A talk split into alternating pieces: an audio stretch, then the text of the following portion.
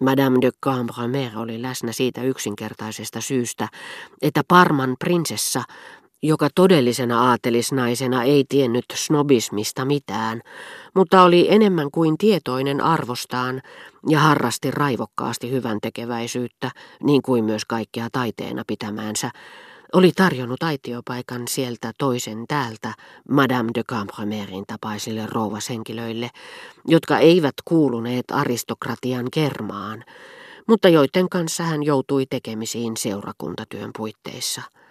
Rouva de Cambremer tuijotti herkeämättä Germantin herttuatarta ja ruhtinatarta, minkä hän saattoi kaikessa rauhassa tehdä, koska hän ei ollut heidän kanssaan varsinaisissa tuttavuussuhteissa, eikä näin ollen näyttänyt kerjäävän tervehdystä.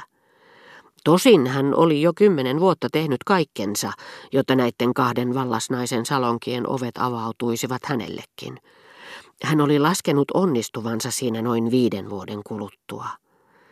Mutta koska hän sairasti parantumatonta tautia, jota hän hankkimillaan hatarilla lääketieteellisillä tiedoilla ratsastaen väitti kohtalokkaaksi, hän pelkäsi, ettei eläisi siihen saakka. Sinä iltana hän kuitenkin oli onnellinen ajatellessaan, että kaikki nämä vallasnaiset, joita hän tuskin tunsi, näkivät hänen rinnallaan ystäväpiiriinsä kuuluvan miehen, nimittäin nuoren markiisi de Beauserjanin, Madame d'Agincourtin veljen, joka liikkui molemmissa piireissä ja jonka seurassa rouva de Cambremerin kaltaiset naiset kernaasti esiintyivät ylempään kastiin kuuluvien läsnä ollessa. Markiisi istui syrjittäin rouva de Cambremerin takana olevalla tuolilla, voidakseen rauhassa tähystellä muihin aitioihin. Hänellä oli tuttavia vähän joka puolella, ja noustessaan tervehtiessään puolittain seisomaan, niin että hänen hyvin muodostuneen rintavan ryhdikkään vartalonsa ja hienopiirteisten vaaleitten hiusten kehystämien kasvojensa ihastuttava eleganssi pääsi oikeuksiinsa, siniset silmät kunnioittavasti ja samalla ilkikurisesti hymyillen, hän muodosti aitionsa kehyksissä sen viistosti viettävää taustaa vasten selvän ja elävän esimerkin vanhoista vaskipiirroksista, jotka esittävät kopeita ja alamaisia korkea-arvoisia hovimiehiä. Hän suostui usein tulemaan teatteriin Rouva de Cambremerin seurassa. Katsomossa ja alaaulassa hän pysytteli urhoollisesti rouvan rinnalla huolimatta ympärillään parveilevista loistavammista ystävättäristä, joille hän huolellisesti vältti puhumasta, jottei olisi saattanut heitä tukalaan tilanteeseen. Ikään kuin hän olisi ollut huonomaineisessa seurassa – jos ohi silloin sattui kulkemaan kevyesti kuin Diana ja sanoin kuvaamatonta iltaviittaa vanavedessään laahaten Germantin kaunis ruhtinatar, jota kaikki kääntyivät katsomaan ja seurasivat silmillään. Rouva de Cambremer hartaammin kuin kukaan muu, Herra de Beausargent syventyi keskustelemaan seuralaisensa kanssa, vastasi ruhtinattaren ystävälliseen ja häikäisevään hymyyn vastahakoisesti, pidättyväisesti ja armeliaan kylmästi, kuten ainakin hyvin kasvatettu henkilö, jonka ystävällisyys juuri sillä hetkellä saattaa aiheuttaa hänelle hankaluuksia.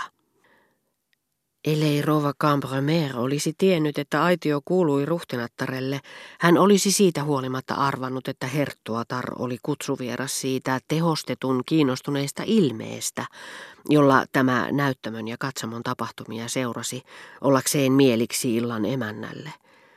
Mutta yhtä aikaa tämän keskipakoisen voiman kanssa samasta miellyttämishalusta lähtevä vastakkainen voimavirta kiinnitti herttuattaren huomion hänen omiin asusteisiinsa, sulkatöyhtöön, kaulanauhaan, paljateen kirjailtuun miehustaan, niin kuin myös ruhtinattaren asuun ja itse ruhtinattareen, jonka alamaiseksi hän näytti julistautuvan orjaksi, joka oli tullut oopperaan vain serkkuaan katsomaan, valmiina seuraamaan tätä minne tahansa, mikäli aition omistajatar yhtäkkiä ja odottamatta olisi päättänyt lähteä jonnekin muualle, suhtautuen kuin korkeintaan uteliaisuutta herättäviin muukalaisiin muihin salissa istuviin, vaikka hänellä oli näiden joukossa lukuisia ystäviä, joita kohtaan hän osoitti yhtä ankaraa, yhtä suhteellista, puolueellista ja aikaan sidottua lojaalisuutta, kun hän jollakin muulla viikolla oli heidän aitioissaan kutsuvieraana.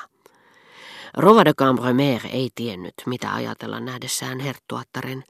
Hän tiesi, että tällä oli tapana oleskella pitkään Germantin linnassa, ja oletti hänen asuvan siellä vieläkin – mutta hän oli kuullut kerrottavan, että jos Pariisissa oli jokin näkemisen arvoinen tilaisuus, Herttuatar pyysi valjastamaan hevoset ja lähti auringon laskiessa, juotuaan teetä metsästysseurueen kanssa, ajamaan hämärtyvän metsän halki ja sitten täyttä laukkaa maantietä pitkin Combreen asemalle, missä nousi Pariisiin lähtevään junaan. Saattaa olla, että hän on tullut varta vasten Germantin linnasta kuulemaan Bermaa, ajatteli Rova de Cambremer kunnioittavasti. Ja hän muisti kuulleensa Swannin sanovan omalaatuiseen tapaansa, jota hän yhdessä paroni de Charlyn kanssa viljeli. Herttuatar on Pariisin hienoimpia ihmisiä, aivan omaa luokkaansa, valittu valittujen joukossa. Minä taas, joka samaistin Germantin, Bavierin ja Condéen nimiin serkusten elämän ja aivoitukset, heidän kasvojaan sitä vastoin en voinut, koska olin ne nähnyt. Olisin mieluummin tutustunut heidän arviointiinsa Fedraasta kuin maailman etevimmän kriitikon mielipiteeseen kyseisestä kappaleesta, sillä hänen mielipiteestään olisin löytänyt vain älyn, omaani terävämmän, mutta samaa laatua olevan älyn leikkiä. Mutta herttuattaren ja ruhtinattaren aivoituksia, joita olisin samalla pitänyt arvokkaana todistuskappaleena näiden kahden runollisen olennon elämästä, saatoin kuvitella vain heidän nimiensä avulla, nimien täynnä irrationaalista suloa, ja tajusin, että kuumeisen kiihkeästi, janoten ja ikävöiden toivoin heidän Fedraasta muodostamasta mielipiteestään, ennen muuta löytäväni niiden kesäisten iltapäivien sulon, jolloin käyskentelin Germantin puolella. Rova de Cambremer yritti erottaa, minkälaisissa asusteissa serkukset esiintyivät. Minä puolestaan olin vakuuttunut siitä, että nämä asusteet olivat heille tyypilliset, eivätkä vain siinä mielessä, missä punakauluksinen, sinikäänteinen livree oli aikoinaan Germantin ja Condén sukujen erioikeus, vaan pikemminkin niin kuin linnulle on luonteenomainen sen höyhenpeite, joka ei ole vain koriste, vaan myös sen olemuksen osa ja jatke.